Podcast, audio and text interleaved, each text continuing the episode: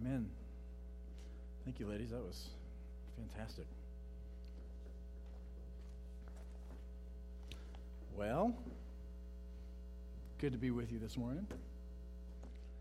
Uh, my name is Nathan Bechtold. If you didn't know that, I am the uh, youth pastor, minister here at Riverview Baptist Church. And um, Spencer asked if I would teach this morning, and I'm excited for the chance to do that. We're going to, uh, okay, yeah, good. So they have that slide up. I'm trying to pull my slides up here as well. Spencer actually uh, had, he said, well, you know, you don't have to run the whole thing by me, but I kind of want to know where you're generally going with it. I said, all right, I, I would oblige him that. So uh, I sent him the passage with a tentative title of Where is Jesus From? And he replied, I texted it to him, and he replied back, Not sure, but I can look it up for you. And I thought, I thought this guy had a PhD in theology or something, but I think he, yeah, I think he misunderstood the question. Um, so uh, that's that's my that's my ridiculous title up there. Where is Jesus from? Or six strikes and you're out. I know that it's three strikes. Uh, that's uh, the extent of my sports knowledge. I like baseball, but beyond that, I don't really I don't really traverse. But um, we're not doing baseball this morning. We're doing, we're doing uh, six strikes and you're out in a different context. So, um, Christmas season is here, right? Because Thanksgiving is over. The, the day of Thanksgiving, my wife finally, finally allows us to uh, put up the Christmas decor. We actually got the tree the day before because you can't the day of and then the day after. Uh, we, we you know, lock the doors and stay inside on Friday. But um, so we got the tree on, on, on Wednesday, and, and I was on the ladder yesterday and doing all that fun stuff. And I've been wanting to put everything up for months, or weeks, I'm sorry, not months. Maybe months, I don't know, but weeks at least. And, and she just, you know, was like firm on that one thing. And I, I think I think like all the like all the angst of this fall, the election, all those things. I was like, I just need some brightness. You know, I need some like tinsel in my life. I just need a little little light and excitement. I just wanted those lights up early, but finally they're up, and I am thankful for that. Um, and during the Christmas season, we spend some time uh, together talking about the advent of Christ. Right? We celebrate the season of Advent. Um, and Advent means arrival. And, and so during the Christmas season, we celebrate Christ's first arrival, his first arrival on the scene. And, uh, and then we use that to sort of look towards his second coming, his second arrival, right? So today we're talking a little bit about his first arrival on the scene. And maybe we're all coming from, well, I know we're all coming from probably slightly different places with what we know about that, what we know about the history of when Jesus stepped onto the scene, what was going on in the world at that time, what was the like, all those things. Some of us have a lot of knowledge about that, some of us maybe not so much. So maybe we can all just go a little further down the road this morning. That's one of my goals to, is to talk about where Jesus came from and what, what that place was like, but specifically where he came from. Because there's going to be this big question that comes up in the passage we're going to read this morning about where he's from. I selected this passage uh, in part because of that, because I, I was reading it. I, it was actually being, this passage was being read to me. I often, I have a cow uh, that I milk most days. And, uh, and that's, it's a, it's a weird hobby. But anyways, and so uh, I push, I get my Bible app and I, I listen to it while I milk the cow. It's very peaceful, actually, time in the morning. And uh, or afternoon if I'm procrastinating that day. But uh, somebody asked me after the first service if she gives more milk when I listen to the Bible. I thought that's an interesting question. I don't, I don't, that would be a good experiment. But so I was listening to my Bible being read. I was reading through John or listening through John and and listened to this passage, and I kept going back to it over, like repeating it because.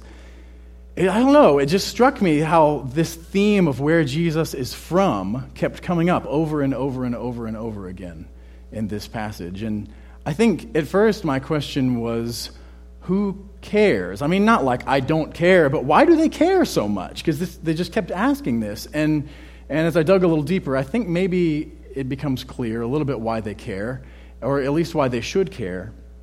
So we're going to look at that. And then we're also going to talk about all the ways that the people in this passage miss the point, which is the six strikes, right? So um, six different, at least, times in the passage that we're going to read, uh, the people that Jesus is encountering, is, is engaging with here, completely miss the point. They miss what he's about. They miss what he's doing. They miss what he's saying. They miss that he's the Christ. They just miss everything, right? And so um, we're going to look at that, not so much to sort of poke fun at them, although I, we might chuckle a little bit at how oblivious they are, but uh, actually to maybe learn a little something from them so we don't make the same kind of mistake.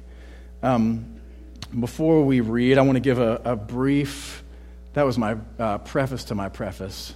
This isn't just my preface now. My, my cousin Ruth laughs. This is like a weird thing with my family. We, have we give like a 20 minute preface to a five minute story. So, um, uh, so I, I, will make a couple quick observations about this passage.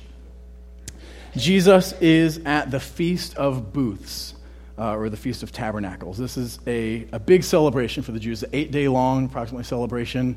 Um, and they're commemorating when they came out of, uh, out of the wilderness, right? They lived in, they lived in these you know, shanties out, or you know, tents and things out in the wilderness. And so they actually would construct, for, to celebrate this, they construct a little booth in the yard and they'll decorate it and they'll even eat there and things like that. So it's a, it's a remembering of what God did when He brought His people out of Egypt, out of Egypt, through the desert and into the promised land. So he's at the Feast of Booths. Uh, he's um, celebrating it in Jerusalem, which is the capital city of Israel, where the temple of God is, right? And this is the setting for this passage we're going to read the temple. Jesus speaks three times in this passage. He also speaks one more time just before where we're going to jump in, but it's just too long. So we're, we're just taking a chunk today. But he speaks a little bit before that. We really, from John, we have four recorded uh, sort of little sermonettes or almost, almost aphorisms, almost like really short little things that he says that John records there in the temple uh, during, the, during the Feast of Booths. In what we're going to read, he does three things. He, so he speaks three times, and the more I read this, I, it was interesting how this sort of lays out, and you'll see this when we read it. He explains first his beginnings or his origin, uh, which is from the Father. Spoiler alert. Um, he comes from the Father. Two, he hints at his departure, his crucifixion, uh, that he's leaving, right? And three, he teaches about the coming of the Spirit. So we actually have this, the Trinity, like all unpacked, or at least touched upon, in the, in the three things that Jesus says here. He talks about the Father, he talks about what he himself has come to do, and he talks about how he's going to leave and the Spirit is going to come. So we have that happening. Uh, and then, just for, for maybe some context, the last time Jesus was at the temple, he healed a blind man, which would be a great thing, and actually was a great thing, but except that he did it on the Sabbath day. And so, yeah, that's a big problem, right? I mean, for the Pharisees, they're not fans of doing anything like that on the Sabbath. At least they think they're not, right? They're very pious, and, and the Pharisees are the ones that are the most studied and the most arrogant and, and condemning everybody else. And, and they see that he's done this, this man born blind, and Jesus heals him and uh, they're not happy about this. And they tell Jesus, you know, that they kind of question him about this. He says, Listen, you have an animal fall in a pit, you're going to pull it out on the Sabbath. They don't tell me I can't do good on the Sabbath, right? Well, you know, he kind of shows them up in that moment. He undermines them a little bit, and they're not only embarrassed, they see that their, um, their hold on the people's uh, respect and their power is being threatened, is being undermined by Jesus. So it's, it's around that time, according to John, that they begin to go, yeah, we got to get rid of this guy, right? So that was a, few chapters before where we are right now. Since then, according to John, Jesus has not set foot. We don't have a record of Jesus setting foot in the temple again, right? He's sticking to Galilee or doing it, but he hasn't, he's staying away from the temple because um, they want to kill him. They want to arrest him, and ultimately they want to kill him. They want to be done with him. In fact, uh, his brothers, who uh, not quite sure that they even believe in him at this point, I don't think they really believe he's the Christ, they say something like, Hey, we're going to go up to the Feast of Booths up to, to Jerusalem. And why don't you, you know, if you're the Christ, you're this great thing, you come with us, you know, and you can, you can show everybody what you do and what you're teaching. And he says, No, you know, this is not my time to do that, and you guys go. Right? So, all right, you know, and so they go and then he crashes the party. He shows up, he unannounced, right? Just kind of like because they're looking around for him, and then he just pops in and starts teaching, and uh, and and in so doing, actually thwarts the Pharisees' desire to, to, to get hold of him because he begins to win some people over to him, and they realize it's going to be harder than they thought to, to arrest this man. So, all right, so there's a little background about what we're going to read. Let's stand and we are going to read John chapter 7. It's up there, verses 25 through 52.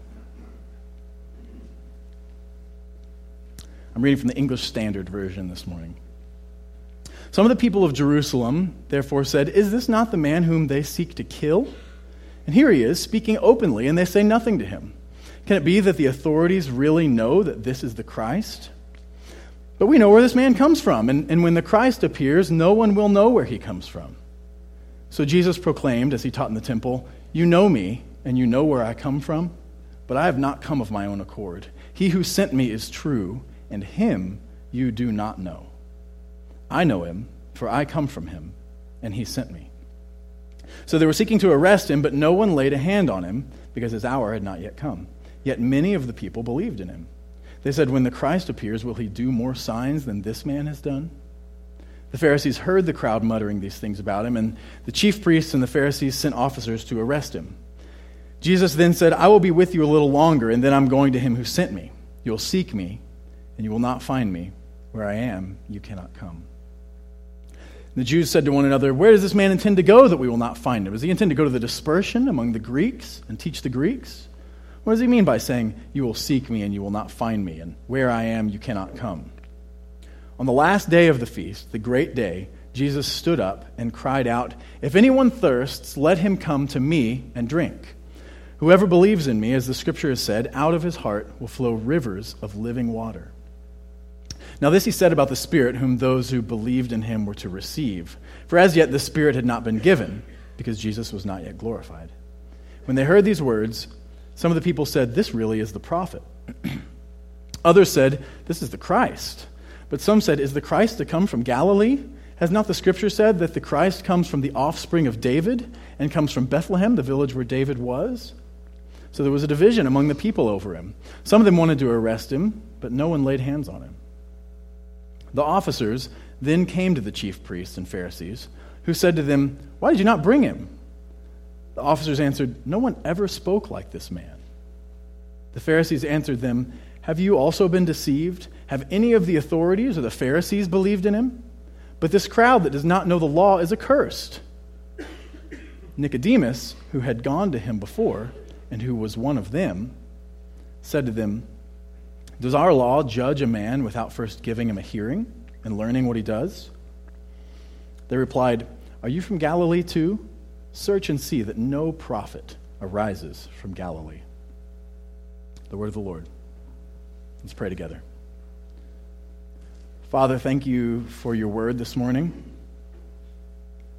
Thank you that you want to speak to us, that you call us to yourself and that we know that you do speak to us through your word. I ask now in these moments that you would um, open our ears to hear what you would have to say and open our hearts to be shaped and changed by you. We trust that you will do that in these moments and even as we leave later. Through Christ's name we pray. Amen. You can be seated.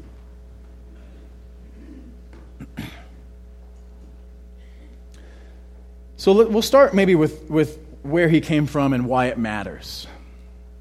That'll be part one of this morning.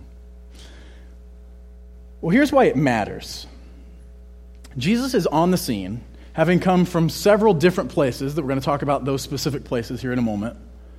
And each of these places is going to be a fulfillment of some very specific prophecies about the Christ. So the Jews are really into the prophecies. They, they at least consider themselves to be very familiar with what we call the Old Testament, their scriptures, right? And what the prophets said about the Christ, who, who he would be, what he would do, where he would come from. And um, Jesus uh, where he comes from is a fulfillment of some, some specific prophecies that were, that were said about him. Some of those, in fact, that we're going to read in a few minutes here are uh, ones that we often read during the, during the Christmas season the reason it matters that, he's the, uh, that he fulfilled these prophecies was because ours is not just a random faith, right? We don't just commit random acts of faith. With what, with, with what we're doing in our Christian life. We didn't, if, if you're like me, did you ever have the globe thing where you spin the, do globes even exist anymore? I don't, I don't know that globes exist, right? Just the Google map thing and like zoom it out. But, right, you spin the globe and then you, and then you put the finger and you wait until, and like where you're going to live when you grow up or something, right? And you're like, oh, Fiji, yes, right? And so, we didn't do that with our faith, right? Maybe you did that with where you live. I don't know. You landed at Lake of the Ozarks, but um, you, we didn't do that with, with our faith. Our faith is actually based on real events, real prophecies, real things that were said about Jesus and then were fulfilled hundreds and hundreds of years later. A real man who was one with God, who actually walked on the actual earth and actually like healed people and did things, and then who really died, didn't just sort of faint or swoon or whatever, and then kind of recover from something that you could never recover from three days later, and then roll a rock away. Like he died, he really did, and then he, and he really rose from the dead. All these things are, if I said the word real often enough here, they're real, right? They, they actually happened in our world. And so this is not just kind of a fantasy land. Our faith isn't something that, again, is just this arbitrary like selection of, of ideas, right?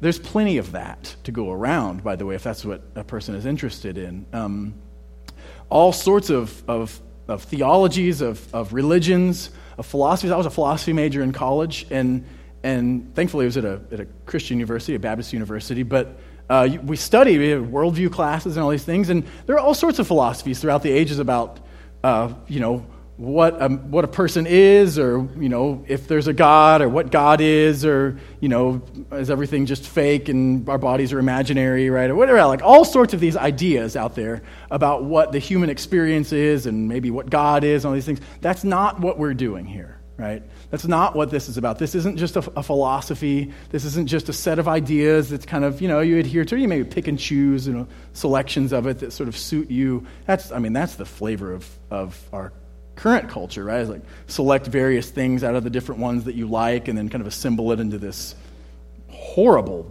like, horrible body of contradictory thought that doesn't make any sense. And it's like, oh, that's what I believe. And it's absurd. Right? That's not what we do. We actually believe in things that really happened. And so I, this was driven home for me in my senior year of college. I, like I said, I went to Dallas Baptist University, and I, my senior year, it was the easiest semester of my life. Uh, my final semester is, is ridiculous. I hardly went to class, and I actually am bragging about that. I, I hardly had to go to class. Actually, I hardly had any classes, and uh, I was I got engaged to my to my wife that semester, and, and we got married that summer, and it was I was just floating that semester. But there was this one moment that like rooted me that semester. It was this spring break trip I took to Israel it counted as three course credits too, which was awesome.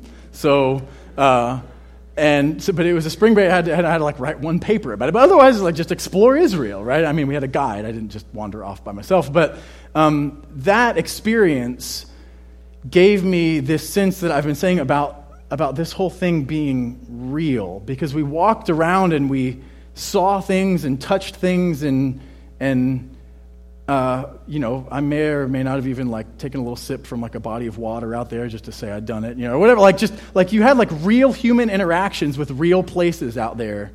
Um, it wasn't just like a long, long time ago in a land far, far away, right? It wasn't Narnia. Sorry, that's just in my head. I've been reading it with the kids lately, right? It wasn't this imaginary place. It was a real place. And as we explored it, that was driven home really deeply for me. So you'll indulge me maybe a few photos of my, of my trip uh, just to give you a sense of what that was like for me. Um, oh, it's, well, it's not going to load, so well, maybe it will. If it doesn't load, there it is. Yeah, sweet. Um, so Jerusalem, it's a real city, right? That's it. I mean, I took that picture. It didn't look quite like that when Jesus looked down on it, but it's a real city. Um, well, my slides aren't going to work changes, so maybe you can change it for me. Perfect. Uh, the west wall of the Temple Mount is still there, right? Those stones, the, the, the large ones toward the bottom, like Jesus saw those, like maybe touched those stones, right? This is a real place, a real historical and, and present real place. We walked in the valley where David slew Goliath, the valley of Elah It was just this random spot. There's no like, I don't even think there was like a sign there or anything. It was just, we just driving from one place to the other and we stopped, that's my shadow. And we stopped and, and, and the bus driver kind of pulled a, like a little pull off or whatever. And he was like, oh, this is the Valley of Elah, or David Goliath. And I'm like, this is like the place.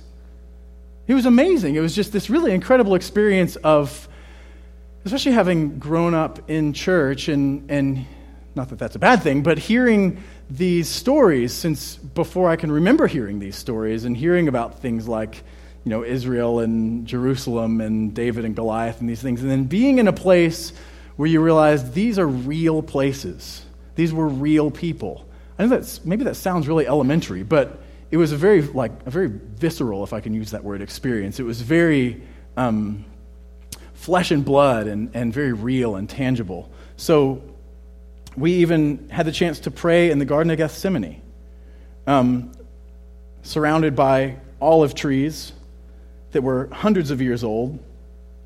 Olive trees can live to be even 2,000 years old. Um, so, children or maybe grandchildren of the trees that grew there when Christ sweat drops of blood there. So, that for me drove home the reality that these things are real, right? I believed they were, but I got to taste it and feel it and walk there and pray there. Um, Jesus, we'll move into uh, to where Jesus is from here. Jesus, first of all, was from Galilee.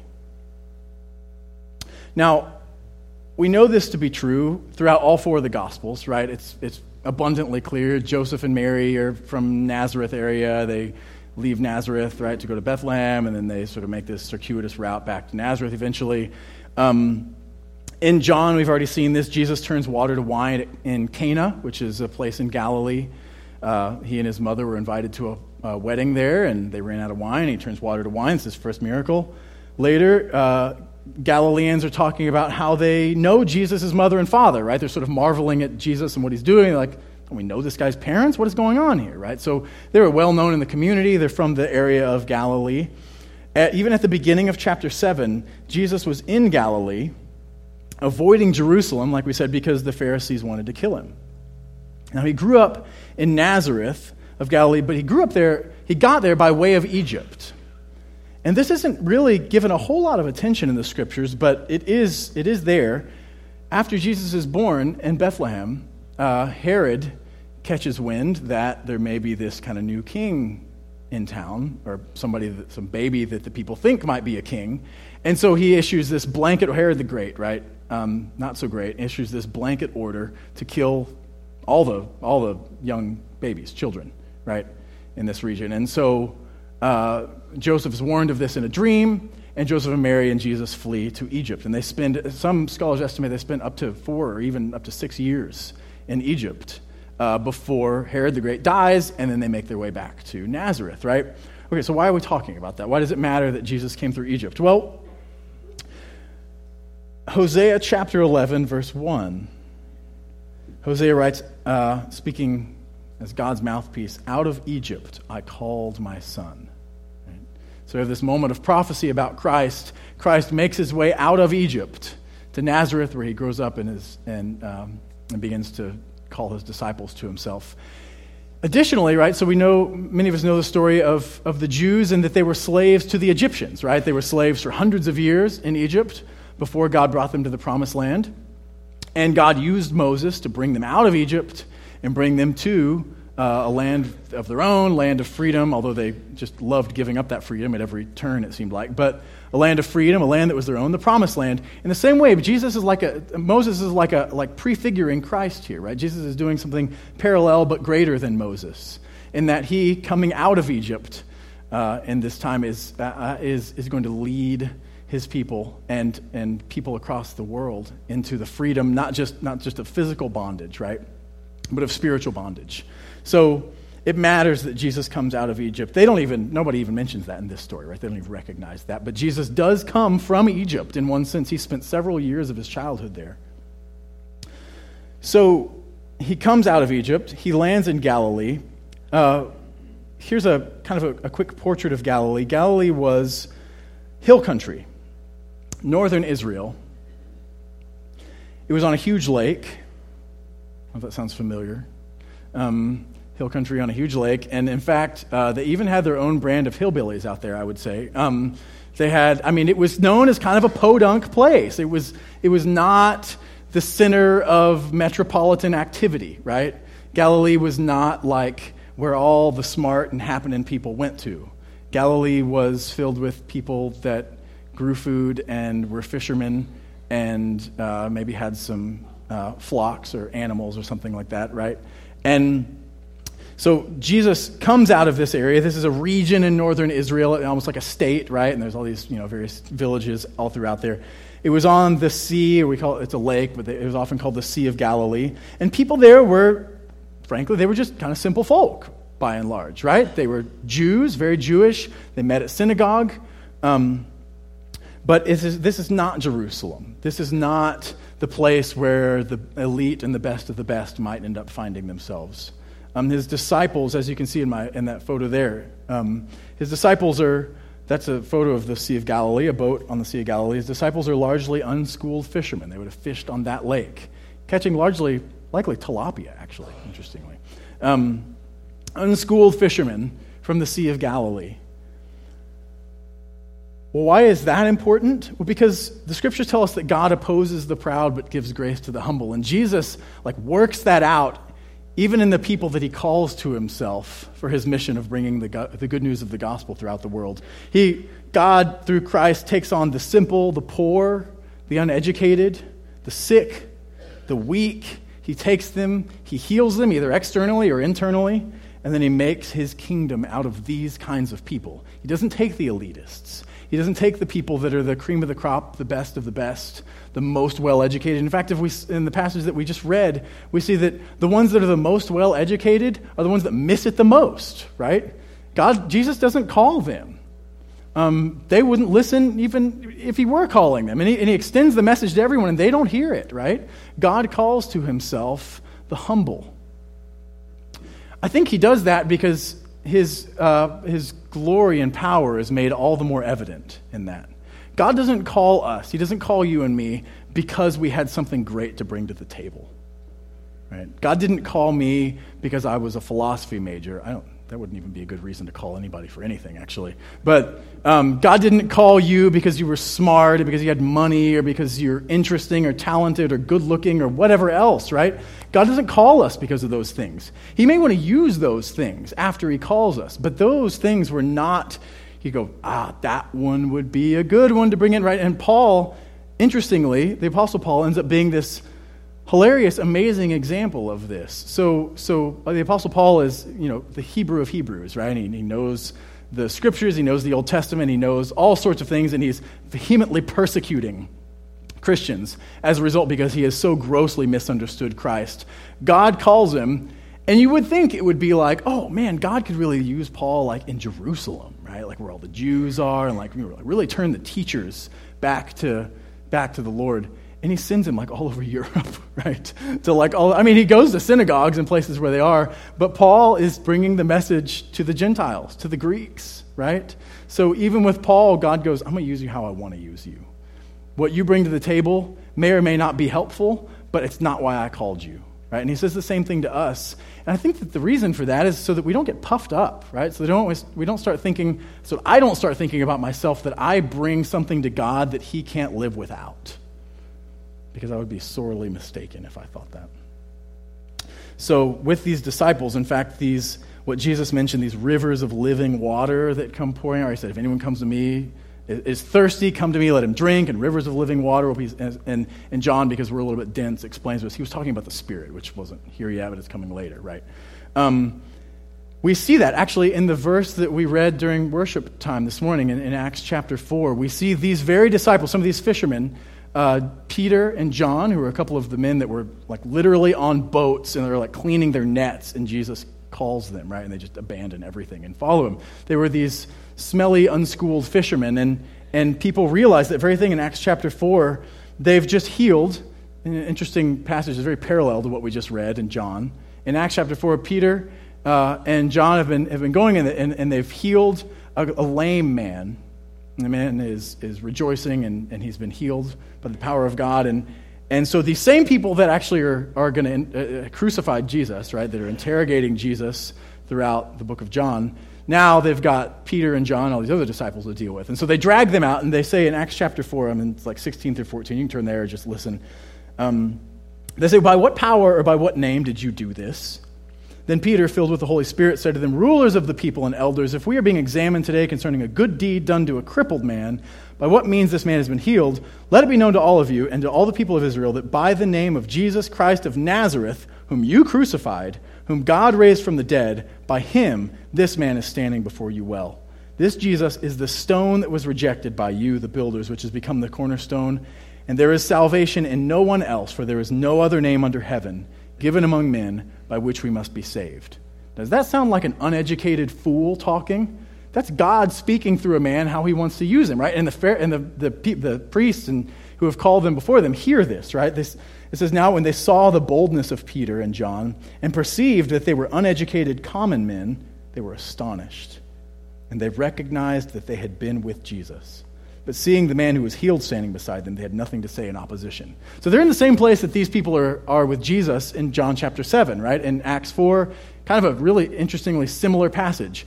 They're trying to find things against them but there's this healed guy standing here, and they don't know what to do with. Like, you know, it's like the na na na na na, right? Like you just like, please, maybe that didn't really happen because it just refutes everything that they're trying to say that Jesus isn't, and they're trying to say that Jesus is. Because there's a guy with Jesus who was born blind, has been blind his whole life, and now he's been healed. And he, I mean, he can see. Like you say, how many fingers I'm holding? It's like three, right? Like they can, he can do it. He can actually see, and that's a little bit frustrating for them. In fact, they call this guy in several times uh, when Jesus healed this blind man. Multiple times, like, all right, tell us what really happened. And he's like, I just told you. Oh, you guys want to become his disciples. You know, I don't know if he's just just messing with them right there or what. But they get very angry. It works. They get, they get very angry at him. No, we don't, you know, and they kick him out of the temple, right? So there's this uh, reality that, that Jesus sets and that these unschooled fishermen carry on the gospel. That Jesus doesn't call to himself the elite, right? Jesus is from Galilee. He calls people, at least initially, from Galilee to come join him in his mission to bring God's mercy, love, grace, and forgiveness and healing to the world. Secondly, Jesus is from Bethlehem. Now, in John, this is actually the only mention of Bethlehem that we get in the entire book of John. Um, but we know from other gospel accounts that Jesus was born there, specifically in Luke. Um, the people knew about the prophecy that the Christ would be born in Bethlehem. It's in Micah 5. This is often one that we read during Christmas time. Uh, and it says, it's Micah 5 2. But you, O Bethlehem Ephrathah, who are too little to be among the clans of Judah, from you shall come forth for me one who is to be ruler in Israel, whose coming forth is from of old, from ancient days. So the people knew that one, right? And we see that in this passage because they say, well, this guy's from Galilee, but he's supposed to be from Bethlehem if he's going to be the Christ. They're trying to set up this like logical argument, right, or something. That, and but it's just kind of astonishing because they don't actually realize ironically, that he is from Bethlehem, right? I mean, not most recently, but that's where he was actually born. Matthew, as well, shows us that Jesus is from the lineage of David. Bethlehem is David's town, right? It's known as the city of David. And this sort of lineage of David, born in the city of David, sets up, especially for the Jewish reader, but for all of us, the reality that Christ is bringing, Christ is the king in a new kingdom, right? The kingdom of heaven, the kingdom of God, he says, he begins preaching, is at hand, right? Like right there, like take it. Just reach out and take it. The kingdom of heaven is at hand. And so, Jesus being born in Bethlehem not only fulfills the prophecy of Micah 5, but it also points to the fact that Jesus is the king. Uh, third, Jesus comes from the Father. And he points this out in and when they say, you know, well, we, we know where he's from, he's, he's, you know, he's from Galilee, and so that it can't be right, he says, oh, you know where I'm from. you don't know who I'm from. And the reality is that while where we are from does matter, right? Like a conversation with someone, you meet someone, often one of the first questions you ask is where are you're from. You hear an accent, right? You say, well, that's interesting. Where are you from, right? This is a, a, common question that we ask someone, and it's a way of us kind of getting to know somebody. In fact, where they're from maybe tells us some certain things about, about them. I'm originally from Texas. I always get surprised looks when I say that, everybody, because the first thing is like, you don't have a Texas accent. And I guess I don't. I, uh, I don't really know why I don't have a Texas accent, but I have realized that I do have certain things about me that are very Texan. My family has been in the oil business for years. Um, I grew up riding horses and shooting guns and have had my fair share of cactus in my various parts of my body. So, you know, that's fair enough, right? I'm Texan, right? I say I'm from Texas. Those are some things about me. But um, where we're from tells you a certain amount of things about me. But more importantly for Christ is who you're from. Because who you're from is what defines your mission, right? Where you're from just tells where you've been, but who you're from, who sent you, tells other people what you're about. We could talk about Jesus being from the Father all day long, right? Um, but maybe we can just acknowledge at least one dynamic of being sent by his Father it's that he models obedience. Jesus, being sent by the Father, models the fact that Christ, being equal with God, right? Paul tells us this, did not consider equality with God a thing to be grasped, but instead humbled himself to be born in a stable, grow up in Podunk, Galilee, and die at the hands of the people he created. He did that out of obedience to the Father. That kind of obedience is uh, motivating and humbling, right? In the moment that we think, God, don't ask me to do that, right? Or I don't want to serve that person in that way, or I don't want to make that sacrifice, right? Um, Jesus' obedience paves the way for us, it leads the way into, uh, into the obedience that God calls us to. So, maybe you guys advance a few slides up. Sorry, mine's not working up here, else I would just be all over it. Um, Part two, we'll look at where Jesus, uh, or in this, in this conversation with Jesus, people just absolutely and utterly miss the point. And this is going to dovetail with where Jesus is from, and we're going to see why maybe they're missing the point as we look at this. So we'll do these really quickly. Six ways that people miss the point in this passage. Number one, they say, We know where this man comes from. Right? They're trying to set up this thing like we know where he comes from, and so he can't be the Christ. But of course, the reality, as we've seen, is no, in fact, as a matter of fact, you really do not know where this man comes from, right? Like, you don't know that he came out of Egypt, you don't know that he was born in Bethlehem, and you don't know that he comes from the Father. They think he came from Galilee and that that's some kind of proof that he's not the Christ. But in fact, their limited knowledge is, is limiting their access to Christ, right? Like them leaning on their finite, limited knowledge is actually preventing them from coming to him. They're leaning on that rather than looking at what he's actually doing and looking at what he's actually listening to what he's actually saying. And so they limit themselves. They, they won't come to him because they go, well, but we know where this man comes from, and so it can't be, right? When in fact they don't. Number two, no one will know where the Christ comes from. This is something that, um, that they say right after that, right? They say, well, we know where this man comes from, and we know that no one will know where the Christ comes from when he comes, ergo, right? A logical like, conclusion, this man can't be the Christ, right? And that's just horrible on all sorts of levels. But it's horrible because they made that whole thing up about we don't we won't know where the Christ comes from. I was trying to dig around how they could have come up with that. There's no prophecy or anything about that that I can find.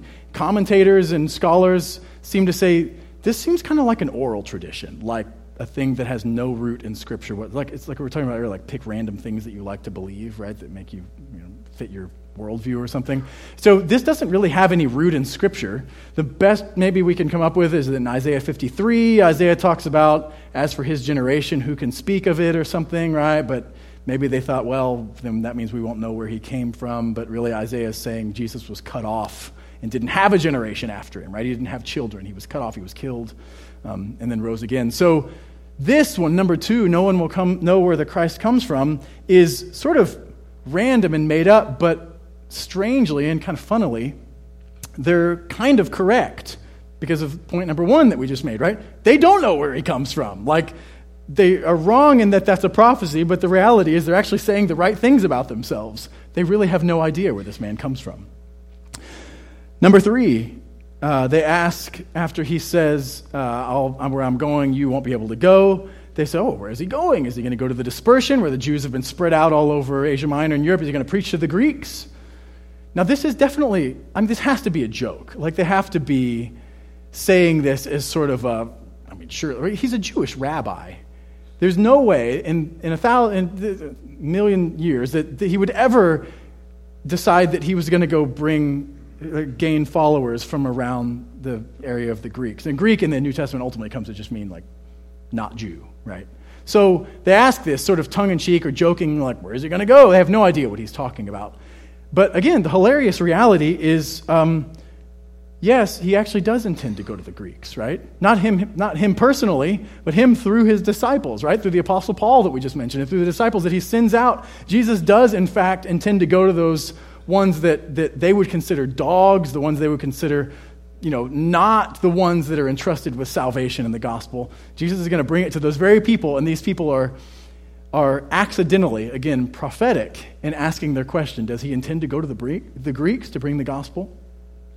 Number four way they miss the point. They ask, the people sort of say this as a question. Maybe they're a little humbler. They don't really know the Bible as well. Right? They say, Is the Christ to come from Galilee?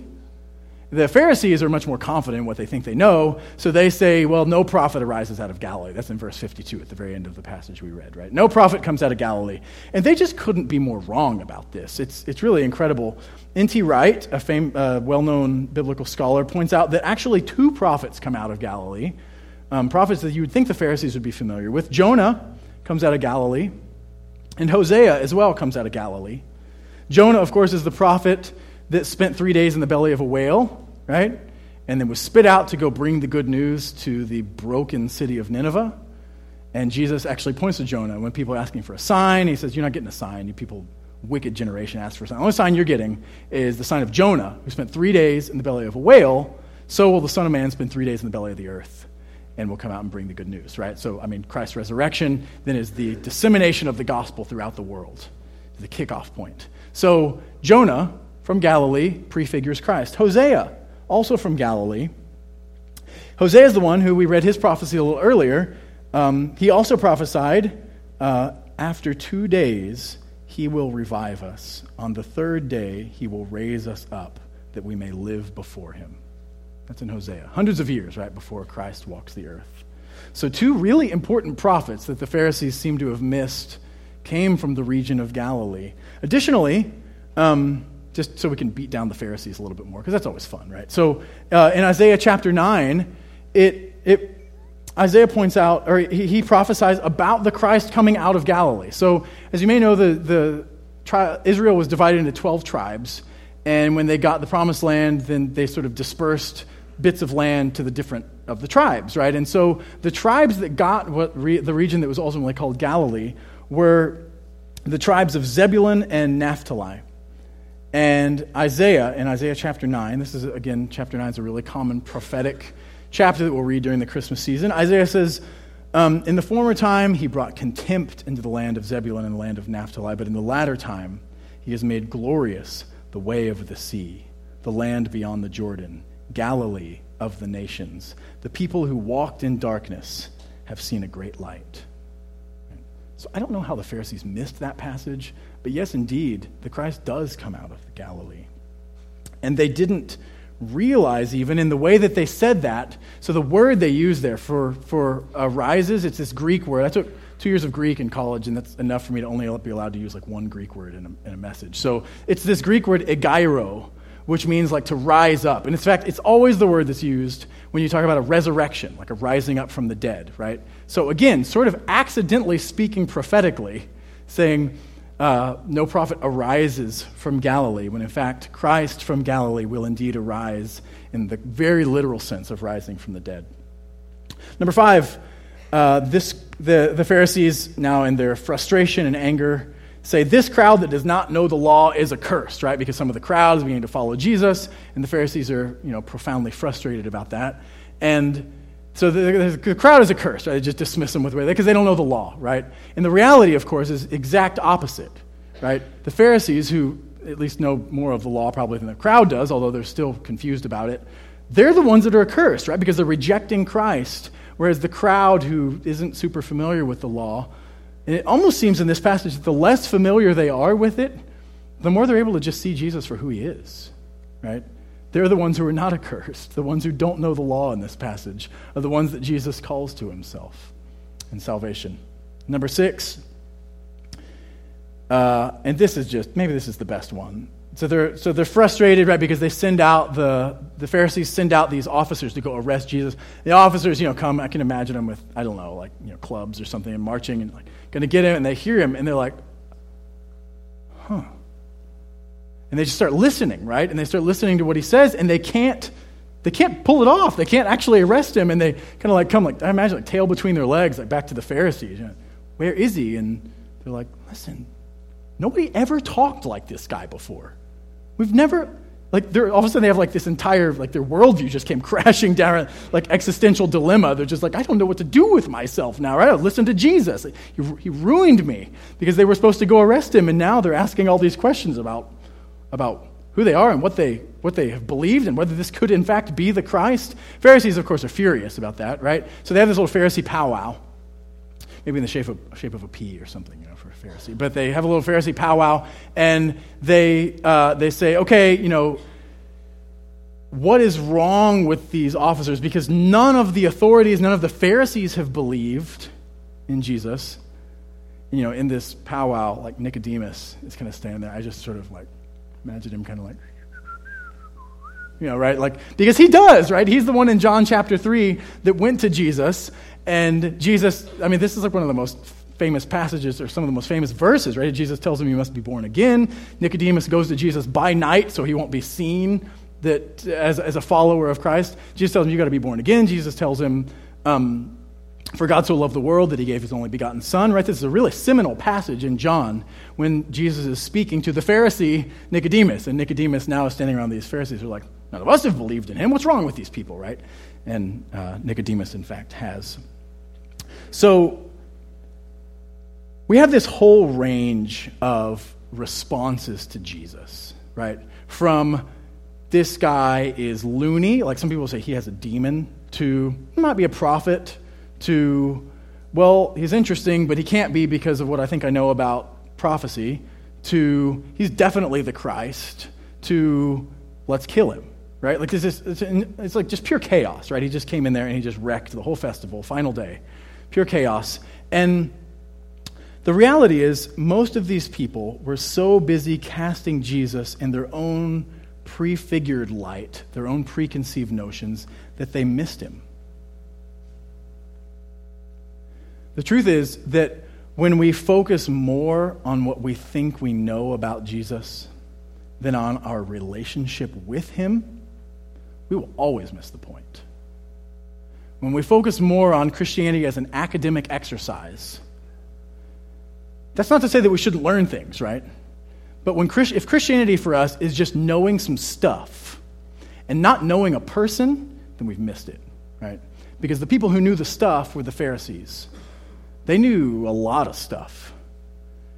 And they completely missed him. All the stuff they knew, or they, they thought they knew, got in the way of Jesus who was standing there in front of them. In fact, um, in, in John 5:39, Jesus has told the Pharisees, listen, you search the scriptures because you think that in them you have eternal life. Yet it's they that bear witness about me, and you refuse to come to me that you may have life. So, talk about missing the point. The Pharisees, who are so dug deep into what they think they know about God and about, about the, the Christ, Jesus says, listen, you're searching that because you think that you have life in your, in your, your hubris, right? In your pride, in all the things that you're so proud of that you think that you know about God and, and how, right? Jesus gives this example of the two men that he says, which one of them does God hear their prayer, right? The Pharisee comes forward and He says, you know, the Pharisee came and he prayed and he said, you know, thank you, God, that I'm not like that guy and that guy and that guy. And I, you know, I tithe and I, I, I fast and I do all these wonderful things. Thank you that I'm not like that. And the other man, sinner, comes forward and says, God, have mercy on me, a sinner. And Jesus said, that's the one God hears, right? He hears that one. He doesn't hear the Pharisee that's all puffed up in his pride and his knowledge about what he thinks he knows. So if for us, Christianity is purely a philosophical or an intellectual or just kind of a intellectual emotional kind of thing, and it has no point of contact with the real Christ. The real Christ that walked the real earth and actually is alive. I mean, you, you know, you can't see him standing right here, but he's as real as more real than I am, right? The real Christ that this says that he dwells among us whenever we're together. If your faith is, if our faith is not about a relationship with that Christ, then we've missed Christianity completely. We've missed um, this whole Christmas season of celebrating his advent, right? Celebrating the arrival of the God man. God and man coming to make the ultimate sacrifice to bring us back to him. If we don't know him, then we've missed it. When we practice our Christianity through spiritual disciplines of scripture reading, prayer, worship, solitude, service, when we work out our faith with fear and trembling, when we serve one another, we're not just engaging in this intellectual exercise. We're actually working alongside God as He brings His love and grace into the world. Right? Jesus says, Listen, I don't call you servants anymore, I call you my friends. He calls us into what He's already doing, right? He gives us this opportunity to step into the kingdom. He says, It's at hand, like just take it, right? He calls us to that. He calls us to obedience. He calls us to listen to his voice. To know Christ, last slide there, is to be changed by him. To know him is to live in daily repentance. And I was going to say, I don't know about you, but I do know about you, right? You got to live in daily repentance just like I do. I won't tell you all the things I had to repent of yesterday, but there was one crucial moment where I found myself profoundly frustrated about something unbelievably idiotic. And the way God brought me back to reality and to then realizing I needed to repent was I looked up and saw my children laughing at me. I was being such a fool in that moment. They were laughing. Um, we are called to repentance every single day. So to know Christ doesn't mean to know stuff. It means to know Him and to be called into repentance, which is like where we go this way and then we go the exact opposite direction, right? To be called into a life of repentance is what it is to live life with Christ, to live life filled with the power and Spirit of God. It's the whole take up your cross and follow me thing, right? It's the mutilation of our flesh. It's killing every day, every moment, the parts of us that want to rise back up and take the reins but we know that those parts don't have to, right? Because we've been freed from those things. It's putting to death the, the, flesh every single day. That's our walk with Christ. It's not just knowing stuff about Him. To know Him is to be filled with Him. To know Him is to talk to Him, to communicate with Him, to think about life in light of Him, to experience life in His light. To know, to know Him is to know that we need Him desperately, that we need Him every single day, that we need Him every single hour. That's my prayer for you, and that's my prayer for myself as well. Let's pray together as we close. Father, thank you that you have shown us our need for you. I suspect each of us have seen it in different ways. Maybe this morning, maybe over the past few days or this week, that we have seen that we need you desperately. And, and we don't just need to know stuff about you, we want to know you more intimately um, not so we can feel good about ourselves, but so that we can bring your goodness, grace, love, and truth to a world that so desperately needs it. I pray that that would be true of us as a congregation, as your church, that we would obey you and your call to live life the way Christ lived and the way Christ is still living in what he's calling us into. Thank you for your love and thank you for the chance to be a part of that. It's through Christ's name we pray. Amen. Amen. Would you please stand with us and sing I Need Thee Every Hour?